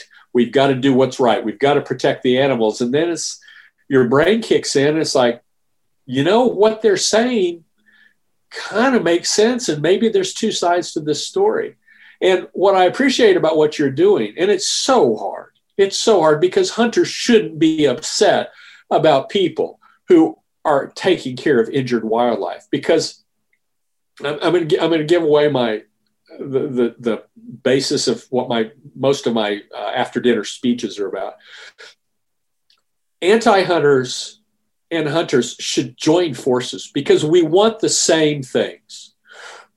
We want what's best for animals, we want what's best for wildlife. We don't want wildlife to suffer, and we abhor poaching. We agree on all three of those things. The difference is we our method of doing that violates the emotions of those people. And so, even though we are trying to achieve what they say they want to do, they don't want to do it. And you've probably seen this, but there was a woman on 60 Minutes when they had the three amigos, the three species of of Texas uh, antelope that were put on uh, that you weren't able to hunt because they were endangered in Chad, and they're abundant in in Texas. And 60 Minutes went down and did a report, and they did both sides. And I was expecting to have this really one-sided, slanted thing, and it was very even keeled. And the woman that was representing the anti-hunters was asked a question at the end by the interviewer, and Laura said so you would rather see these animals go extinct than have them hunted? And her reply was, they shouldn't be hunted. And, and, so that tells you how far these people are off the edge, how far past reality, because I would rather have lions go extinct than have you hunt lions and preserve them That's not something that I haven't heard before. That's, that's like it's, it's exactly like because then it's like because if they go extinct, that means end of suffering. And like, okay, you know, and well, that this moment is like all join hands and drink the Kool Aid. Yeah, and, and, and let's just all kill ourselves now, so there will never be any more suffering. Let's just kill everyone, including ourselves, and there'll be no more suffering. Yeah, I know, I know. Yeah listen. Uh, so since you said that you still have uh, a few minutes, I will I, I will ask you a question that I'm really, and this is related to poaching, specifically to rhino poaching, and and listeners may might find this a little bit random, but some of them who who knows the subject uh, might be actually interested. We or I and we a lot of people saw these these pictures of wounded rhino with the with the horn hacked off where the where the rhino is still alive and I am wondering, like, how is it even possible, and how is it not easier for poacher to kill actually the rhino before taking out the horn? Like, how this even happens? How it's it, it, it's a it's a game of whack-a-mole because you come up with a solution for this and then they do it uh, uh, do it another way and what they're doing right now uh, we've made tremendous advances in anti-poaching, especially in the parks. Um, there's some things that are going on that that they really don't want to publicize, but they're they're they're handling a lot of poachers. A lot of poachers are giving up because of some of the means that are being employed. But what you're talking about, you know, there's before that fire a shot that kill the rhino, that hack off the horn and send it to China. And now there are in Kruger, there are microphones all over the place. And when a shot goes off, they hear it, they triangulate, they know where it is, and you can send a response faster. Because the response is faster, they're able to employ some tactics that make poachers never want to come back. But now, what they do, what the poachers will do, is instead of shooting a rifle, they'll shoot a dart gun and they will sedate it'll kill the rhino if it doesn't kill it with an overdose because they, don't care about the amount. They just load the syringe full, they shoot it, and then they follow the rhino, which isn't hard to follow because they're so noisy. Even in the dark, they're easy to follow. And then, you know, I've darted a ton of rhino. I mean, literally tons, uh, tons and tons of rhino, if you put it that way. But when they go down, uh, you know, they're you can do whatever. You know, you've we take blood, we take uh, flesh samples. You know. No, you answered so my question right there. So, so they don't use the rifle because of the techniques employed, and then, gotcha. That yeah. explains. That explains. The good news is, and COVID had a little bit to do with this, but it started in 19. Uh, that upward trend of rhino hunting has peaked and it started to come down. Um, part of that has to do. You mean poaching? Yeah, poaching has come. Rhino poaching has come down. Um, there were, I think, at one time close to two thousand rhino that were killed in South Africa in one year, and I think it's down in the. I think last year it may have been down in the 400s, but I think a real number is more like 800 now, and it's trending downward. And part of that has to do with China because they are prohibiting horn. Uh, you know, it's part of traditional medicine, and it has been that's been the driver. Uh, Vietnam and China have been the primary uh, consumers of rhino horn, and that is beginning to address the problem. Uh, it hasn't solved it, but it's it's headed that way. It's it's good to hear. It's good to hear. Um, uh, probably the, the, the one last uh, thing that I want your view on, and that is quite something that is quite uh, prominent in the media recently, which is bans on trophy import. Mm. Um, right, and obviously in the UK there's a talks about that, and then in the, in the California and the states and and all that. Um, I am curious of your comment on uh, because this is quite often like why this is an issue. If and I'm you know playing devil's advocate a little bit, but that's a genuine question. If we're talking about um, experience and all these nice things, right? How this is even an issue that you can't bring the trophy, right? Because if if most of the hunters are after experience and experiencing the stars and nature and wildlife, they go like, eh, I guess I'm not get to get a trophy, right? Or you get the trophy digitized and you come back home with the SD card in your pocket, like you come back with the photos, and then you get you know 3D printed your you know elephant skull, and like you said, you put it on the wall and nobody will see the difference whether it's 3D printed or like whatever. Yeah. So if that's the majority, like how why it's even an issue and why is it a matter of like well we we hunting is under such pressure uh, from you know the the the general media outlets let's use, use that frame that it's a matter of like we cannot give up anything because then we keep giving up or is it like well actually bringing trophies back is a significant driver and banning that would actually mean that significantly less hunters will be will, you know willing go to Africa and bring a trophy. And well, well that and, and what you just said is true. If you ban trophy import, there'll be significantly less hunters going, and if there's fewer hunters going, there'll be less money going into the conservation of wildlife. There's a process that a hunter goes through, and a first time hunter much less an African hunter, you know, you you want to relive in a tangible 3D form what you've experienced. And that Nyala on the wall, the difficulty I had to go through, and, and and you know, it was so close and tight, and it was a bow hunt, and you know, there's a lot of emotion that goes with that that can be just instantly instantly created in your mind by seeing that that trophy on the wall. I understand that from a public relations standpoint, this is the sticking point because people don't understand what the trophy represents. But it's also in the United States, it's a violation of the Interstate Commerce Clause because it is legal. And California can't legally do that. If I were rich, rich, I would file suit against the state of California for violation of the Interstate Commerce Clause because they can't do that, but they can until someone stops them. Um, a lot of people I know don't bring trophies home anymore. I'm one of those people. Very, very few trophies I bring home. Um, I I, as you know, I harvested a really nice buffalo with an air gun. You know, I'm going to bring that home. It's a 42 inch buffalo, which in and of itself is a is pretty neat buffalo, and I did it with an air gun.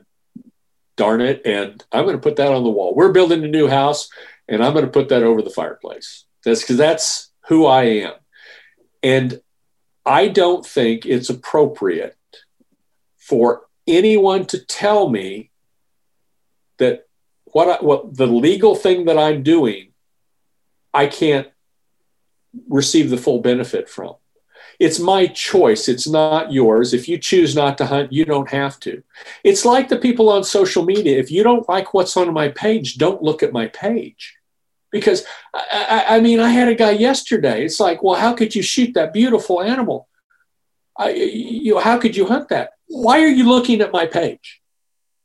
Everything that I do it revolves around a little bit my private life and, and then hunting. Everything else is hunting. Why are you looking at this? Why are you commenting on this? And this is a symptom of the problem we have in society is that only your morals are right. Nobody else's morals are right, only mine, and whatever anyone else does is wrong.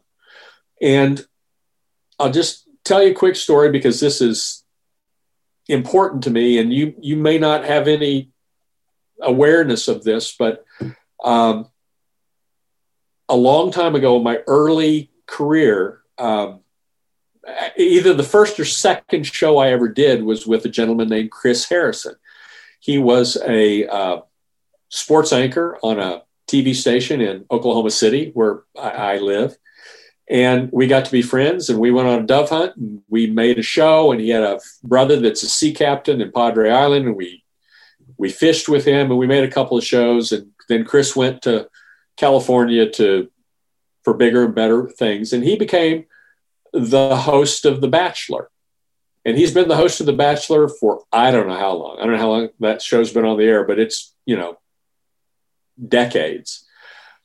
And he said something recently about a, a, contestant who had been to a party several years ago that today wouldn't be looked on appropriately. Uh, and I, I, can tell you from experience that you know I when I was in college there was a fraternity, and their basis, their foundation was the South, the the the, the American South, and and the Confederacy and, and and all of that, and they would have a party to celebrate that. And in the '80s, not a big deal, and in the '90s, not a big deal.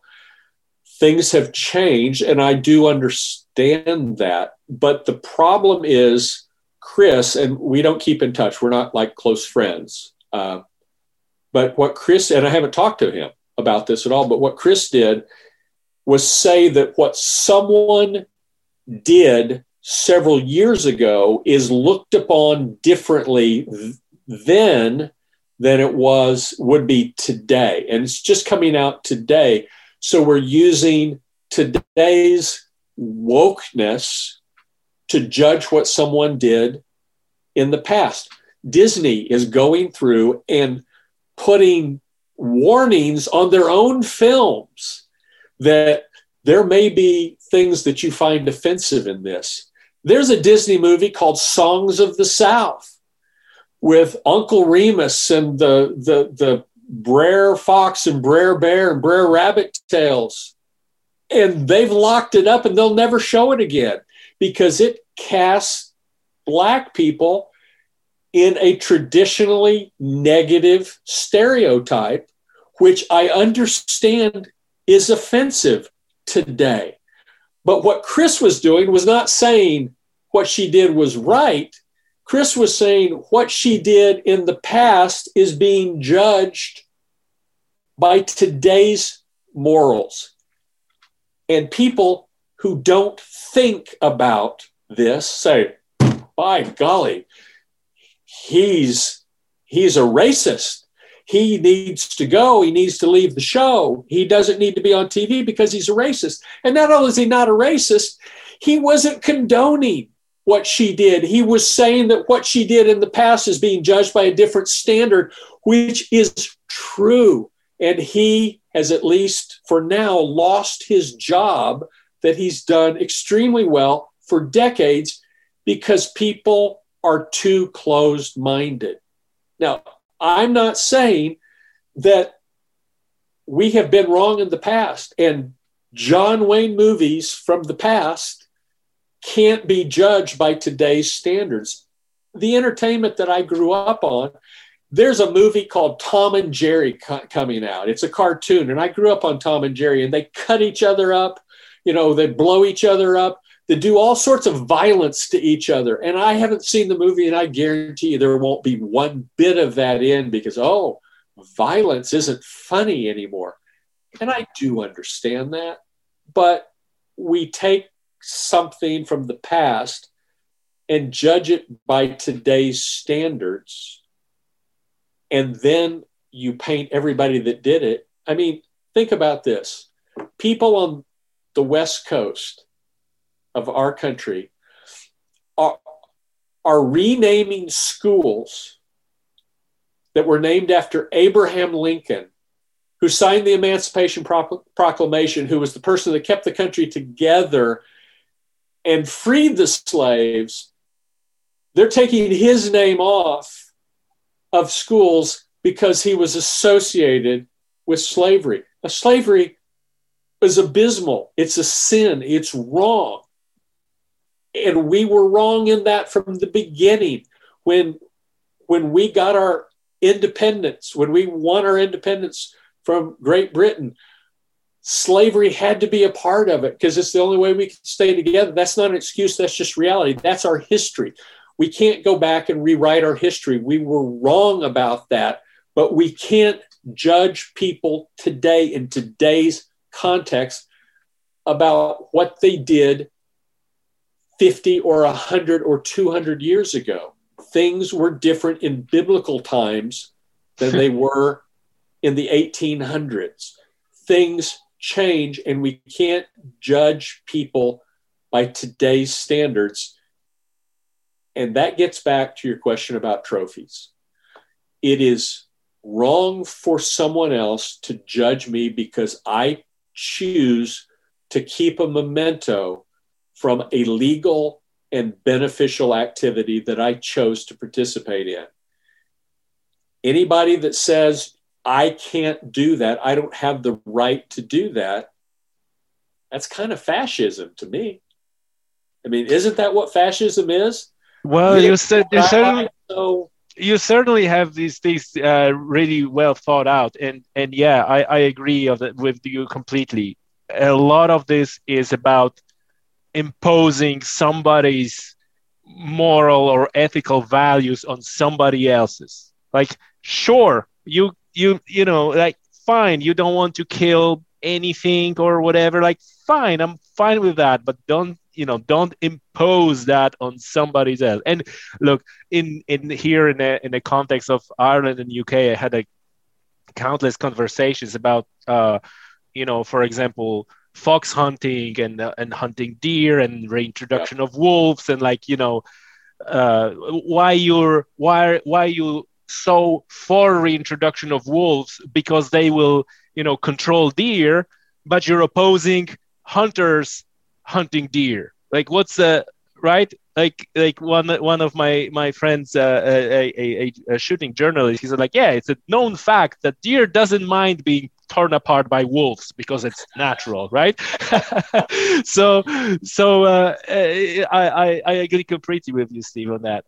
Um, listen, we're gonna be wrapping this thing up. Um, what is like, what is your prediction for the future of natural wildlife in general? Well, you know, we know when we we losing wildlife, we're using the animals at, at a you know, uh, quite frightening pace. Freshwater fish, uh, fish in the ocean, uh, like you mentioned, um, in, in, in Africa, even that, that what was happening in the times of Theodore Roosevelt, it's not going to happen anymore. So how do you think in a you know time frame of your choice 50 30 100 years how it's going to play out in terms of wildlife and in terms of hunting and hunters win in that picture? I think we have a very negative prognosis for hunting. I think our future is is bleak because we're losing hunters for lots of different reasons. and the way our society's ethos is traveling, we're becoming the vast minority. And as more and more people are born into the world, as the population of the of the uh, of the world increases, there'll be less space for wild animals. So, wild plants, wild animals, nature will suffer because of our imposition. Now, I think there will be things that will happen. I don't know what they'll be, but there will be things that happen. Science that can accommodate some of the changes that can save us from destroying ourselves. But I think what will happen that my daughter and I have a four year old, so now I'm you know going back, and this is a long you know long time frame. I think in her life, unless she is wealthy, she won't be able to hunt because the only people that will will be able to hunt on their own land on a private basis or be wealthy enough to travel to places and pay exorbitant rates. I, I, I think the the days of inexpensive or manageable costs of international hunting uh, are going away. traveling with a rifle, tra- sending trophies home. The biggest problem is the that certain you know many carriers won't ship trophies at all. You know that's a corporate decision. Uh, it's not a because they don't want the antis getting on them. I mean that's that's the thing. Uh, the antis know how to use social media better than we do, and they can incite the crowd, and what they say makes sense you know, hunting kills animals and we're losing animals. We should stop killing animals. That's intuitive. What is right but counterintuitive is that we have to kill animals in order to save animals because the elephant that you harvested today, by admission, is having a bad day. It was a bad day for him because he died. But because he died, a hundred elephants have a better chance of living. And the population is increasing in countries where there's hunting. Where there's no hunting, there are no elephants or very few elephants because the poachers, because there's no one there to protect them. And I keep coming back to the same thing, but that's the foundation of who we are. And if people don't, if we don't do a better job in communicating that, Tommy, there's there's three sets of people. 20% believe us and are on our side and know what we do is beneficial. And 20% are absolutely against us, and they're the kind of people, to uh, greater or lesser degree, that they'd rather see animals go extinct than have someone hunt them. The 60% in the middle are the ones that are going to decide. The 60% in the middle that don't care either way.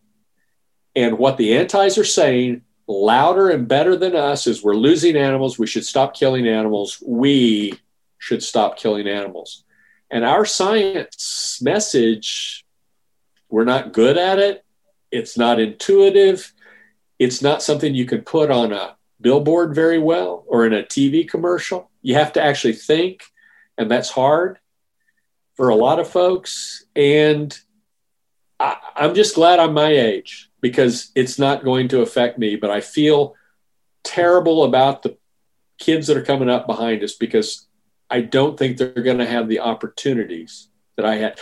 I don't have the opportunities that my grandfather had because grandpa could go anywhere he went and do anything he wants. But you know, the irony about that is grandpa never shot a deer in his life. He was born in 1899, lived his whole life in Oklahoma, except for a little part, and he never shot a deer.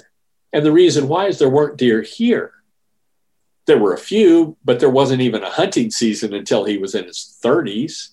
And because of people like us who are buying licenses and funding scientific based conservation, we have more deer in Oklahoma than we know what to do with.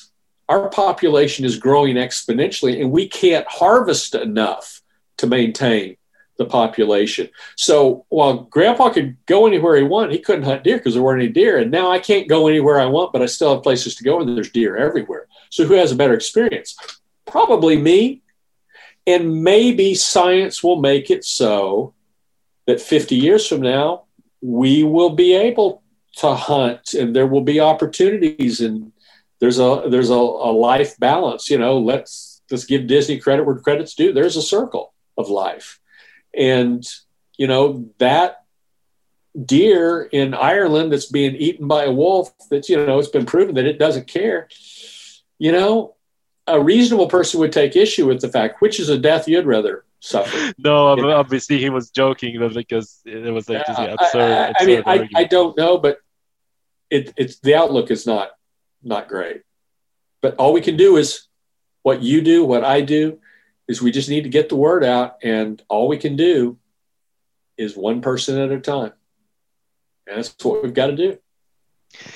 Well, I think that's a that's a that's a perfect moment to to um, wrap this up. Um, essentially, like you said, communicate and and make our case and and um, if enough people start thinking and i think that this you you said it um, i feel like in general people thinking less and not necessarily because they're dumber but because they're being bombarded with so much information that our brains are not used to that and they just don't have a capacity for thinking and they have a time for thinking and you know once after first 25 or 30 years of your life you're not thinking and only being bombarded by various information you, that's a skill that you lost and you're probably never going to have this level of thinking ever again in your life in which case it's very unfortunate.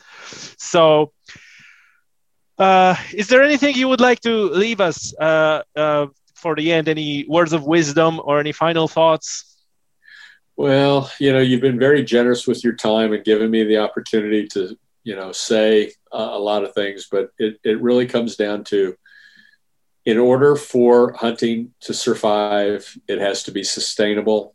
In order for wildlife to survive, there has to be hunting. That's really that's really what it boils down to. And anybody that detracts against that, they're either an idiot or emotional. That's really what it boils down to. Stevie, thank you very much. Appreciate it. Tommy, appreciate what you do.